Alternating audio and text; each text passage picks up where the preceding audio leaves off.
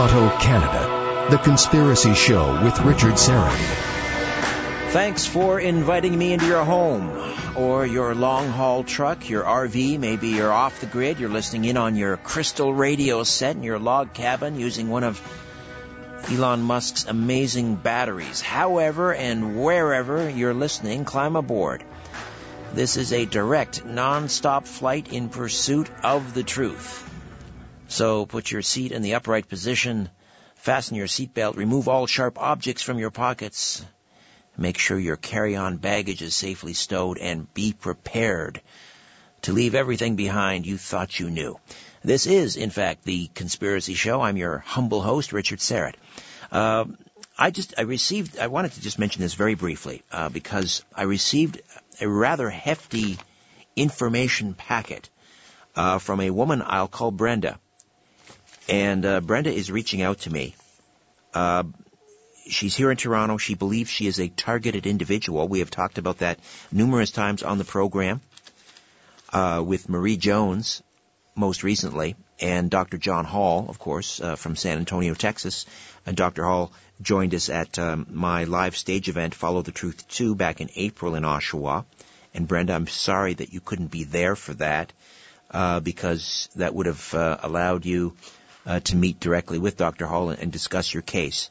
And Brenda, uh, you've included this heartfelt uh, letter, which I have read, and then all of this information, uh, just registered mail, uh, faxes, correspondence with um, a licensing enforcement officer, all of I, which I guess you believe adds up to uh, evidence that you are being targeted. And I, I have no reason to to doubt you. Here's the thing, though, Brenda. I can't. I can't help you. Um, you have uh, left a phone number here for me to call, and the best thing that I can do uh, is direct you to um, maybe to reach out to um, Eleanor White. A little later in the program, I'll uh, I'll have her email uh, address for you, or her website. That's the best thing. She's an expert in this field. I am not. I am a broadcaster. Uh, so if you genuinely believe you are a targeted individual, you are being harassed, uh, organized uh, uh, stalking involved, and so forth. Again, I have no doubt to uh, to doubt you, or I have no reason to doubt you. Uh, something is is going on, perhaps. You need to to reach out to an expert, someone who can guide you and provide you with the kind of information that can help you. Again, I'm a broadcaster. I'm not an expert in uh, electronic harassment or organized stalking. So uh, stay tuned, uh, and I will uh, I'll get you that email address for um, or what I may be able to do is is have um, Albert give you a ring and provide that contact information uh, for Eleanor White. She's uh, she's terrific in this area. A long time targeted individual, 30 plus years, and um, an advocate working uh, for people like you. All right, Brenda. Um, sorry, I can't be of further help. That's the best I can do, and I think Eleanor can help you. Um, you know, something I always find compelling is, and I always it makes me stand up and take notice, and that's when a former skeptic or a debunker, as the case may be, has a particular experience. Some might call it a come to Jesus moment, an experience that is so profound they do a complete about face and become a believer. Now, uh, let me give you an example. Over the years, I've interviewed a number of former atheists uh, who set out to debunk the Shroud of Turin, not believing it to be the authentic burial cloth of, of Jesus Christ. Only after studying it, they become believers not only in the shroud, but believers in God and Christ. In other words, they become devout Christians. They became devout Christians as a result of studying the shroud, and they set out to debunk it. My guest in this hour was a skeptic, not of the Shroud of Turin, but of remote viewing, something we talk a lot about on this program. Again, the, as I describe it, the ability to transcend space and time with the mind and view objects hidden from view, and even events, past, present, and future. My guest signed up for a class in extended remote viewing with David Morehouse of the CIA's psychic spy program Stargate at Fort Meade in Maryland. back in the late 70s. He wanted to find out the truth for himself, and after taking this course, everything, and I mean everything, changed. John Herlosky was born in Syracuse, New York, educated at Marquette University. He earned a degree in criminal justice from El Camino College and has worked for two large metropolitan police departments. He is the co-founder of the nonprofit think tank, the Institute for Evolutionary Technologies, as well as the co-director of Project Trojan Warrior 2, a mind-body integration training program that works closely with members of SEAL Teams 1 and 3. John Herlosky, welcome to the Conspiracy Show. How are you? I'm fine, thank you. Thank you for inviting me to your show. And uh, let's uh, mention the book here as well. The brand new book is entitled, or is titled, not entitled, it's titled, A Sorcerer's Apprentice a skeptic's journey into the CIA's Project Stargate. All right, now I went up to uh, the Menlo Park and um, I met Russell Targ a few years ago. And of course, um, we talked about his work uh, at the Stanford Research Institute with um, with Pat Price and Ingo Swann and and others. Uh, when uh, I mean, you were a skeptic about remote viewing. What when did you become familiar uh, with with um, either the work at, at Stanford regarding remote viewing and psychic abilities and clairvoyance and so forth, or was it when it was announced that Stargate, you know, was an actual program at Fort Meade? When did you get into this area? Well, uh, this occurred back during the Pro, uh, Trojan Warrior 2 project in the early 90s.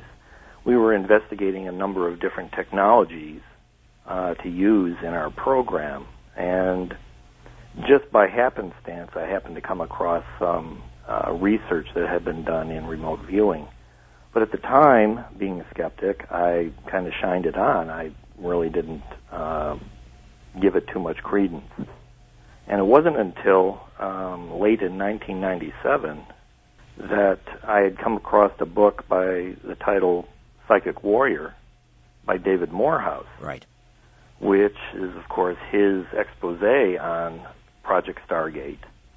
And I was so taken by the book that I had to investigate further. And it was it was not so much that the government was involved in the use of um, psychic um, phenomena uh, as a intelligence gathering asset in espionage that I found intriguing. What I found most intriguing was they took a special operations soldier, a ranger company commander, you know, about as straight as you can get, and they taught him how to become a remote viewer. And that's the part that intrigued me. And so you signed up for uh, uh, David Morehouse's uh, program, his right. class. And yeah. Uh, when did you start when were you enrolled? Well, I um, I had heard about a class in the spring of 1999 as a continuing education class at UCLA for a beginning and intermediate course in what is called controlled remote viewing (CRV) that was being taught by Dave Morehouse. So I signed up for it, and uh, it was a class, a relatively small class, about 15 people, and um, I was a skeptic, and I was the only one in there that was a skeptic, and I know that for a fact because Dave had all of us stand up and give a short background bio on each of us, you know, just listing the reason why we decided to take the course. And when it was my turn, I said flat out that you know I'm an I'm an ex-police officer. Um, I have worked with the military, and my major in college was mathematics. I also have a degree in uh, criminal justice.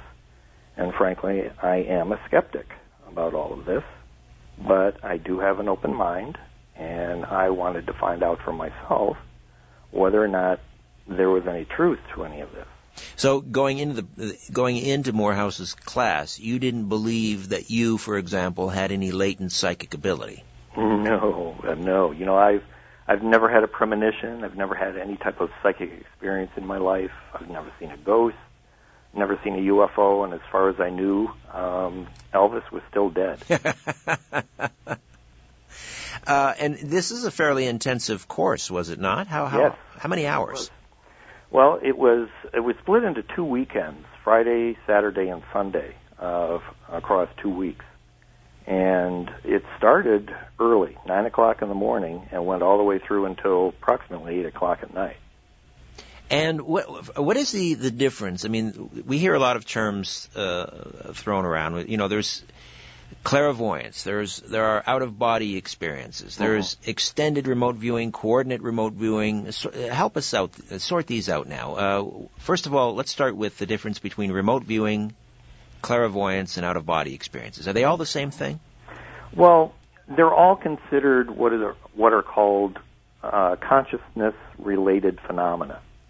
Um, they're all part of a spectrum. Let's say uh, you have out-of-the-body experiences, perhaps on um, one part of the um, spectrum, way over on the left-hand side. And let's say a religious experience way over on the right side. And in the middle, you have things like clairvoyance and precognition and telepathy. And each the, um, common denominator for all of them is the fact that it's consciousness related. Right, right. Okay. Now, with remote viewing, it is a psychic ability. Okay, but I I'm not real crazy about using the term psychic because that engenders the idea of you know Miss Cleo and the psychic hotline and Right, things like right. that. You know the crystal ball and the, the Swami hat and all of that sort of thing. And remote viewing is not that at all. Remote viewing was born in a bed of science. It was created by two laser physicists, one of whom you've already mentioned, uh, Targ and Hal Puthoff. And it was done at the um, uh, Stanford Research Institute under the behest of the Central Intelligence Agency. Well, we've got uh, the music uh, percolating up here, uh, Sure. John. So we'll take a time out. We'll come back and we'll continue to delve into remote viewing, a sorcerer's apprentice, a skeptic's journey into the CIA's Project Stargate. More with the Conspiracy Show. My name is Richard Syrett. Stay with us. When you look at the sky, ever wonder if someone's looking back? This is The Conspiracy Show with Richard Syrett. Uh, before we get back to uh, my conversation with John Herlosky, the author of A Sorcerer's Apprentice, A Skeptic's Journey into the CIA's Project Stargate, one more point. I mentioned off the top receiving this information packet from uh, Brenda, who's a uh, believe she's a targeted individual. And Brenda, again, if you're listening, um, Eleanor White uh, used to have a website. It's no longer up, so I'm not sure what's happening there. But um, you're going to need to to find someone who has access to a computer, and uh, that's where you're going to find your help, I think. And if you were to go to uh, freedom from covert uh, harassment and surveillance, and it's uh, the website is freedom fchs.com, freedom fchs.com. Um, there's a contact page there and everything you need, and uh, that's a good place to start. Just get in touch with uh, those the the folks at Freedom from Covert Harassment and Surveillance. Uh, once again, the website freedomfchs.com. Uh, and uh, God bless and good luck to you, Brenda. Okay.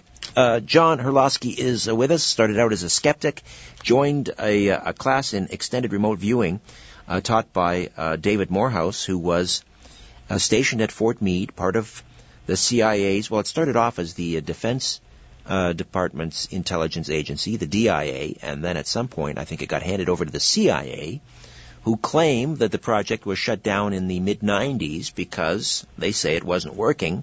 Uh, but uh, ask anyone involved in that project, and they'll tell you an entirely different story. John uh, is telling us about his experience. So, uh, this was an intensive, um, uh, uh, started out as a weekend class or two weekends. Uh, in in total, how many hours did you spend? Well, for that that particular weekend, it was um, let's see, almost 11 hours on three days. So that's 66 hours for two weekends. Okay, and was it coordinate remote viewing or Yes. extended remote viewing? Yes, Dave teaches um, coordinate remote viewing first, as a beginning and intermediate course so that you get a chance to, as it were, dip your foot into the pool. Okay, and just very quickly, explain when you're doing coordinate rem- remote viewing. And I, I, took a crash course and, and actually had rather startling uh, results for me anyway. Um, just explain uh, a thumbnail sketch of how coordinate remote viewing works. Well, um, it's difficult to go into the, the, the theory of coordinate remote viewing because it is, as I'm sure you understand, uh, rather involved. But what it comes down to is is that you have a project manager, or in this case, it was Dave Morehouse teaching the course, who has the intention that you should view a particular target. And what he does is he assigns what are called encrypted coordinates, which are simply a group of numbers or letters and numbers or letters that are assigned to the concept of the target. Okay? These coordinates have no other real significance. Okay? They only provide a focus point for the remote viewers. And then the remote viewers going, go into an altered state, and by using the six stage methodology of coordinate remote viewing, they are able to access that target and describe what they see and feel and hear and taste and touch and smell. And that state that you described, is that the alpha state? Yes, yes. It, by and large, the uh, the alpha state is the um, primary uh, viewing mode, if you will, uh, for coordinate remote viewers. Now, you'll find that in many cases, what happens is you start to drift lower and lower into a theta state because you just get so wrapped up on this inward turning technology. And you can really get wrapped up with the target and undergo what is called a bilocation, in which case you start really experiencing what a person would experience if they were actually at the target site.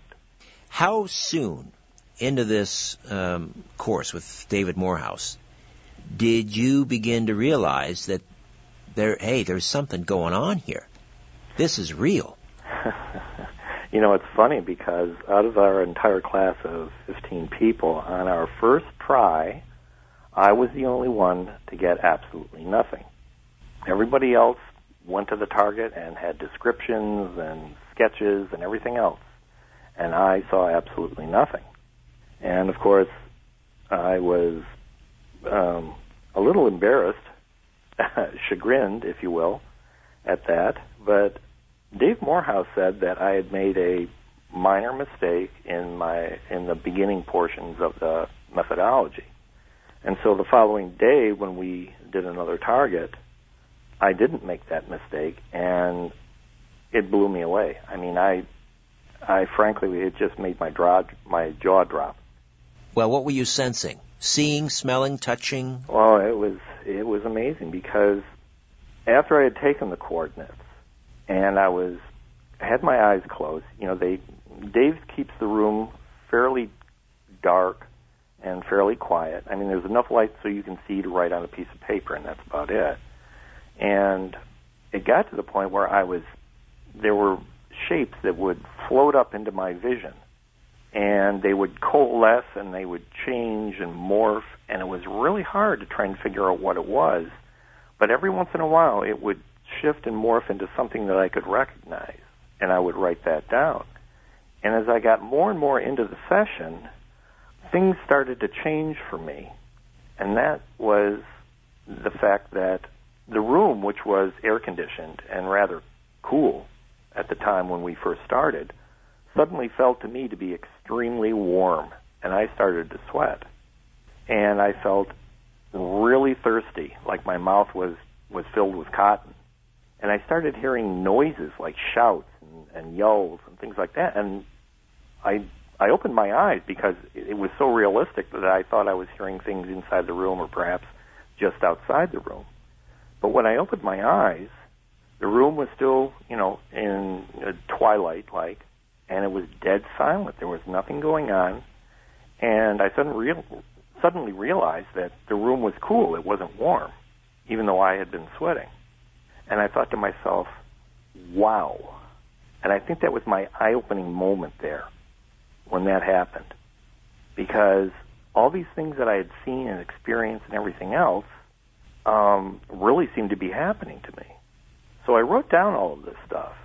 And then at the end of the session, when we wrapped it all up and we we put our papers down and we went for a break, I started thinking about what was happening, and I thought to myself, well, there probably wasn't anything to it. I probably was just daydreaming or imagining all of these things.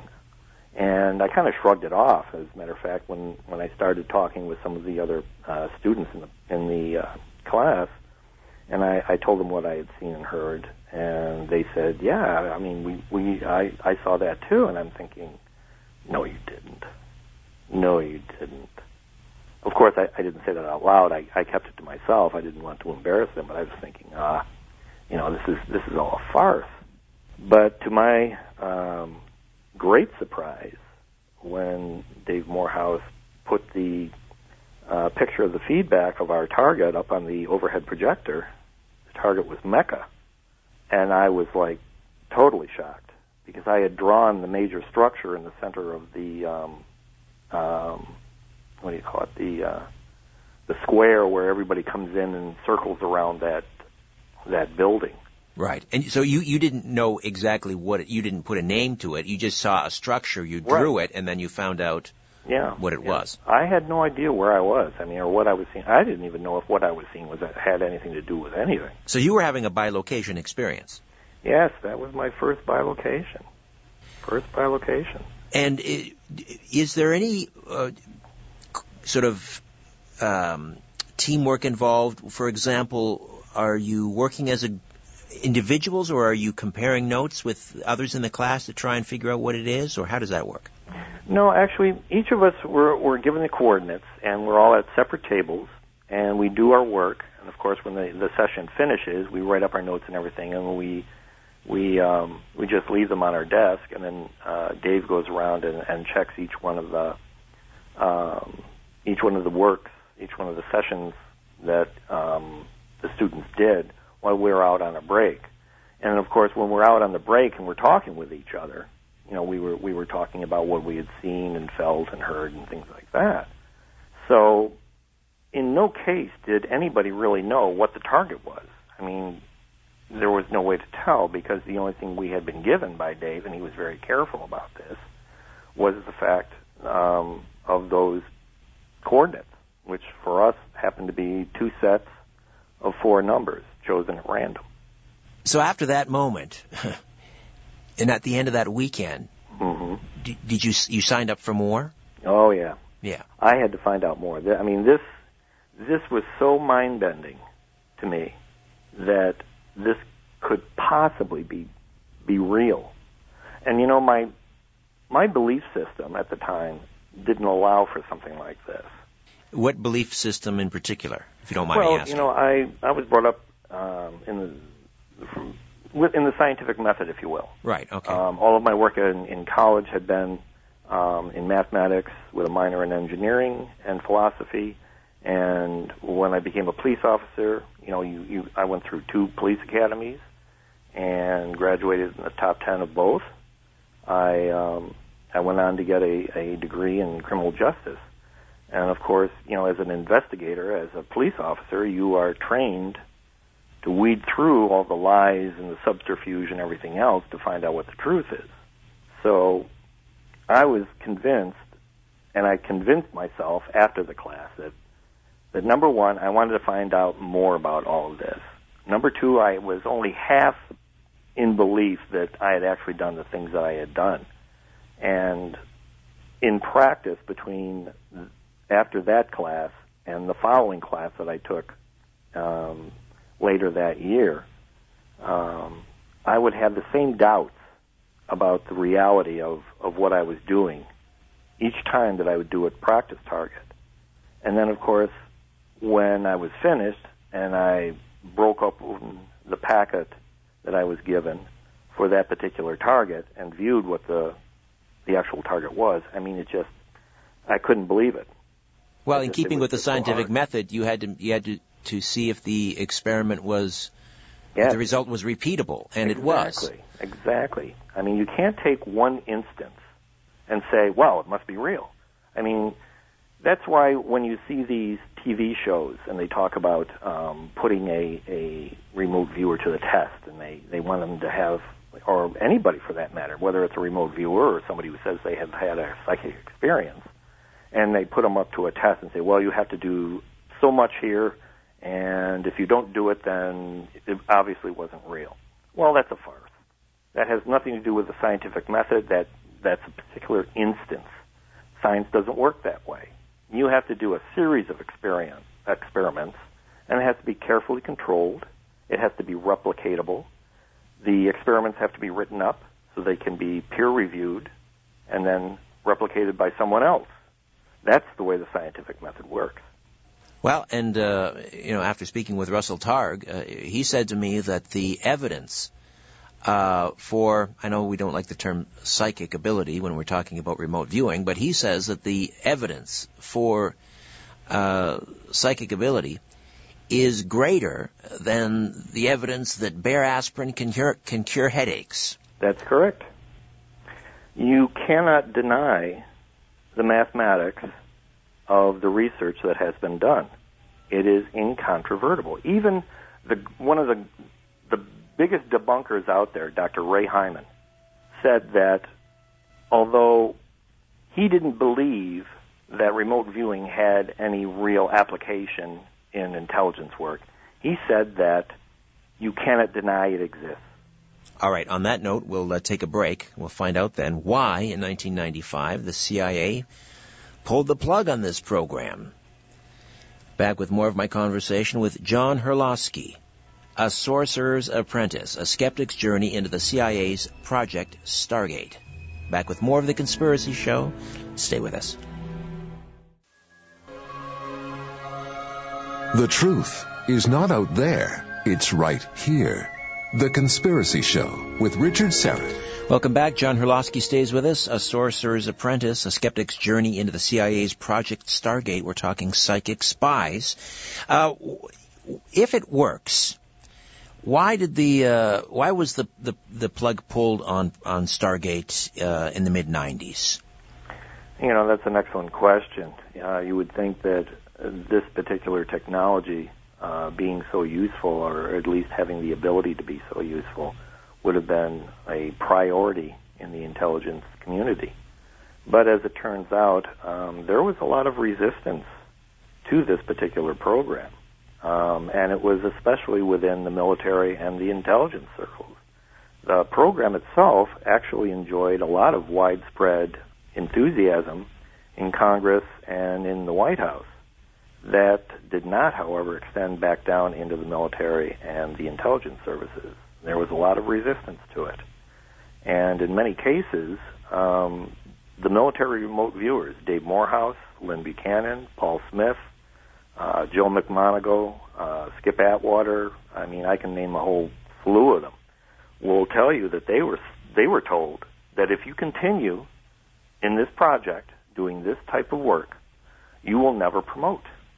And it was this resistance in the higher levels of the military and the intelligence services, which, after all, are run by people who are either in the military or were in the military, that um, kept the program from really expressing its true potential, if you will.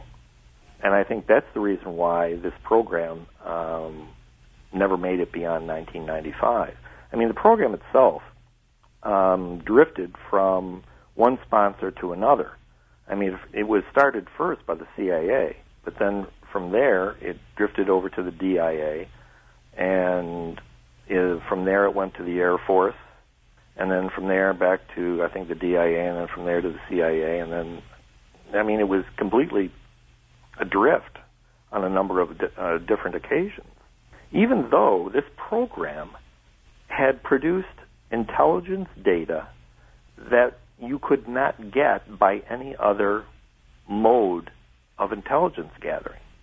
I mean, it's it seems incomprehensible, but there was a lot of resistance to it, and I think part of the reason was the fact that many people have a religious prejudice against psychic phenomena. I mean, admit it. If I was doing this work back in 1600, they would have burned me at the stake. True, absolutely. Uh, the other thing is uh, Fort Meade. We're talking about 1978, I think uh, the Mhm. program started, and uh, now all of a sudden, 17 years later, they say it doesn't work. 17 years it took them to figure that out. That seems odd. Very odd, especially since, once again, as I stated earlier, this program enjoyed um, um, promotion at the highest levels. And uh, you could, if you looked at the program, the the the successes that they did, you cannot deny the work that they did. Can you share a few, for instances, a few success Sure. stories? Oh God, there's so many. In fact, they used to call it what was known as a eight martini session, and an eight martini session is a remote viewing result that is so accurate and so mind bending that you have to go out and have eight martinis to get your mind around. How do I sign up for that? yeah, exactly. Um, I guess let's see. Uh, one of the sessions I think is really interesting is the one that um, Major Paul H. Smith did, and he was actually on what is called an open search outward, which is simply like a shotgun blast into the matrix, and that is where the program manager at the time had targeted him on a set of coordinates but it's like a wild card. There is nothing that is assigned to those particular coordinates. So he enters the remote viewing uh, psychospaces, and whatever happens to be interesting that he happens to come upon, they write it up. And if it's interesting enough, then they assign other remote viewers to that set of coordinates to learn more about it. Well, he was doing this particular open search outward, and although the project manager at the time was looking for something UFO related, Paul instead described a warship that was attacked by missiles and that uh, they impacted the ship and it exploded and there was death and destruction and fire and smoke. Well, they wrote it up and they sent it up the chain of command. Well, either was never read, or if it was read, it was ignored.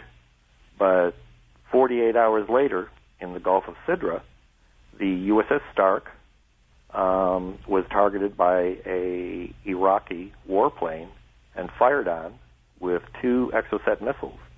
One of the first of which hit and exploded, and the second one which went right through the ship.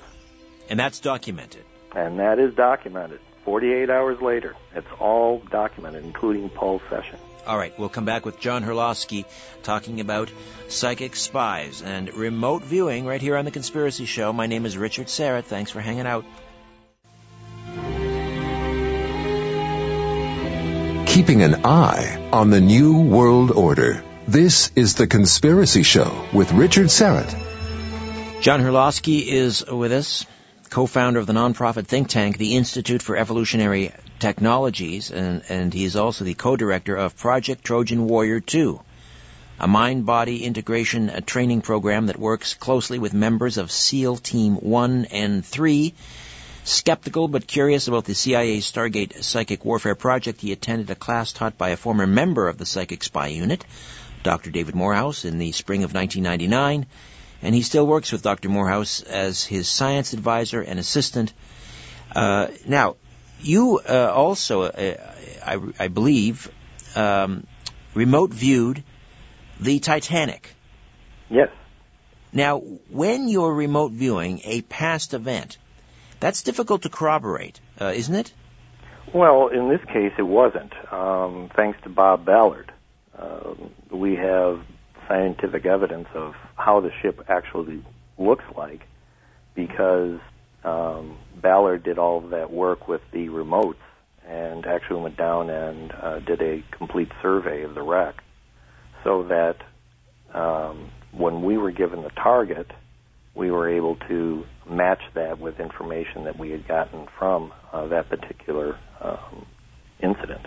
So give us a glimpse into your remote viewing of the Titanic. What did you see? I mean, were you getting uh, that was images? oh boy, I tell you, um, that was my first successful ERV session, and it was even more mind bending than the bilocation that occurred in CRV, um, where CRV is kind of like dipping your foot into the pool.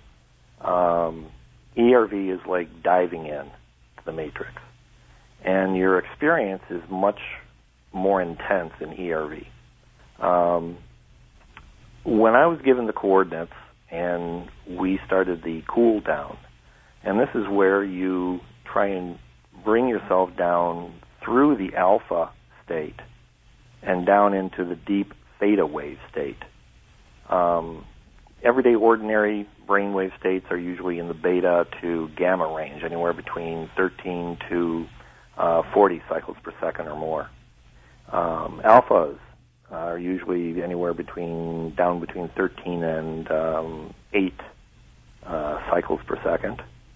And then as you get into theta, you go from 8 all the way down to about 4 uh, cycles per second. And of course, below that is delta. And when you use ERV, you tend to drop down really deep, which is basically right on the border between theta and delta. Uh, something just occurred to me, and forgive sure. the intrusion, John. But uh, we, we recently learned that a Delta team went into Syria and took out one of the uh, uh, the uh, the ISIS leaders. Mm-hmm. Is is is there a connection between the brainwave Delta and naming these units? Um, no, actually, Delta uh, the Delta teams were created on a a separate if you will, um, entirely fortuitous incident. Okay, I, I it, it, didn't really have anything to do with the um, the coincidence between the two names. All right, I apologize for the intrusion. No, Continue. no, no, not at all, not at all. I'm sure somebody else was thinking the same thing. But um, when you get into this this deep state, um, the experience when you go to the target can become very intense, and this is what I found. What happened with me when I dropped into the target you know, I was when you do ARV, you usually do it as, or at least we did it. Um, we would have inflatable inflatable mattresses, and we would put um, sleeping bags on them with pillows, and we would um, we would have eye shields, which would block out the light from the room, and we would have earplugs, and Dave would play um, pink noise in the room to drown out any ambient um, distraction. So I was snug down in my my uh, my workplace, and I was nice and comfortable and everything. But when I dropped into the target, that changed immediately. And instead of being warm and comfortable, I became freezing cold. Just freezing cold. Extremely uncomfortable. And I also found that I was having a lot of difficulty breathing breathing in. It was as if I was at the bottom of a pylon, you know, in terms of a bunch of people jumping on top of me. Right, right. Very, very difficult to breathe, and it was extremely uncomfortable, and it was very claustrophobic because I felt like I was surrounded by this thick, heavy, oppressive, dark atmosphere. And it was thick. It was. It wasn't like you know walking on a on a sidewalk, you know, with the air around you it was thick. You had to move your arm through it like like molasses or something, and very oppressive, very dark, very cold. And I noticed that there were these. Uh, I, thought it was dust or maybe snowflakes, but there was something in, in this medium that was drifting down through um, around me, almost as if I, uh, there was snow drifting down around me. And I was really disoriented because you know I'm expecting to see a target like maybe as because this was a training target. I was expecting to see like maybe you know like the Taj Mahal or the Eiffel Tower or something like that. And here I was in this dark location that was extremely uncomfortable, and I had no clue to to any idea of where I might have been at that time. And as I moved forward, suddenly this wall came out of the gloom in front of me, and um, I, I was really surprised because it just came right out of the gloom at me, and I stopped, and I looked up, and it way up near. I mean, it was far above me. I could see something, so I drifted up to it, and it looked like it was a barbed wire fence. Um, there were the posts, and then they had this these horizontal lines across it, and it it looked a little bit like like um, barbed wire that had um, been sprayed with a um, insulation foam on it. It was very clumped, and I couldn't quite understand what was going on there. Just a just a note. I've got about four and a half minutes here. Sure, I'm almost done. Actually, it was right at that point when I was thinking to myself, "Where am I?"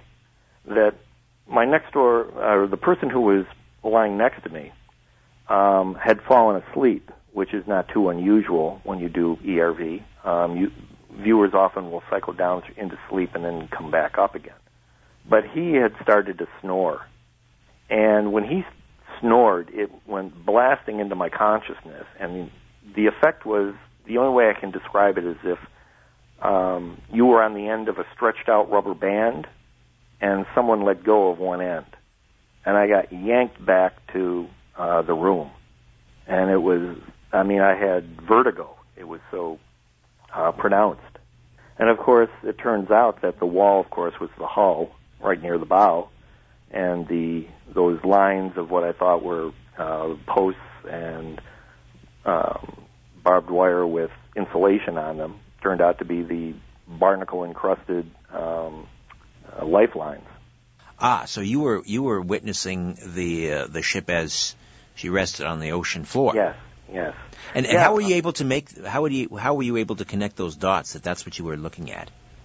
Well, the only way that we that I, I could have understood what was going on was the fact that uh, Dave Morehouse put the uh, the feedback for the target up, and suddenly it all hit me. Of course, the cold, the oppressive pressure, you know, the difficulty breathing, um, the stuff that floats down that I that I saw. That's all the organic matter from the surface drifting down at fifteen thousand feet, you know, to the the ooze at the bottom Right, of right, the right. ocean floor. And of course, you know, as it was, it was barnacle encrusted. And um, one of the pictures that Dave put up on the screen was, of course, taken by the, the Ballard organization. And it showed the bow almost exactly from the point of view that I saw it. And that was like, wow. Amazing, amazing. It was like getting hit in the face with a two by four. Um, we often hear about police departments as a last resort. Uh, um, you know, uh, um, getting leads from uh, people who have psychic ability, clairvoyance, and so forth, in order to find missing people and so forth. It's almost as if they're trying to, you know, uh, distance themselves from it. But you're you've worked with major police departments. To what extent are they? Uh, perhaps surreptitiously, employing remote viewers to solve cases, uh, locate missing people, and so forth. Well, I know for uh, that it has been used in the past and is probably being used. Well, I know it's been used in the present because I've been involved with it. Um, but um, you have to understand that because police departments are so closely watched by the media, if it were to get out that they were utilizing remote viewers, I mean, the media frenzy over something like that would completely overshadow the case Sure, sure. and it would make it extremely difficult to work as remote viewers under those circumstances. And it would make it very difficult, in fact, for the uh, the law enforcement agency involved to uh, continue to use it uh, effectively. So officially, they don't, they don't, they don't believe in, in it, but unofficially, Yes, They yes, do. very much so. Um, there are a number of agencies that have very um, surreptitiously or uh, very confidentially have utilized remote viewing talent in the past. But you have to understand something, and I think this is something that a lot of people don't understand. Remote viewers don't solve crimes. Okay, we don't. What we do is we provide information that can provide leads to the investigators investigators involved so that they can solve the crime. Okay, this is the way that remote viewing was designed to be used. Is not to be used as a be all end all investigative Right. technique. in It's conjunction with other information and other leads. exactly Right. other methods. And very quickly, you're, you're, you're currently using remote viewing uh, to help locate POWs, is that right? Um, I, I don't want to go too much into that because, once again, we're into a situation like we've already been discussing. Okay. But yes, we have used that um, for um, POWs. And as a matter of fact, that's how I got my first operational target. And that is something that I can talk about. Well, uh, and we will maybe on another occasion. I'd love to have you back on, uh, John, maybe in, in a month or two. Would you be good for that? Oh, I certainly would. All right, John Herlosky, a sorcerer's apprentice, a skeptic's journey into the CIA's Project Stargate. It's a great read, a real page turner, and it all happened to John Herlosky. Thank you for this, John. Well, thank you very much for having me. I really enjoyed it. My pleasure. And my thanks to Tim Spreen and uh, Elbert, of course, my capable intern, back next week with a brand new program. Hope you'll be aboard for that. In the meantime, don't be afraid. There's nothing concealed that won't be revealed and nothing hidden that won't be made known. What you hear in the dark, speak in the light. What I say in a whisper, proclaim from the housetops. Move over, Aphrodite. I'm coming home. Good night.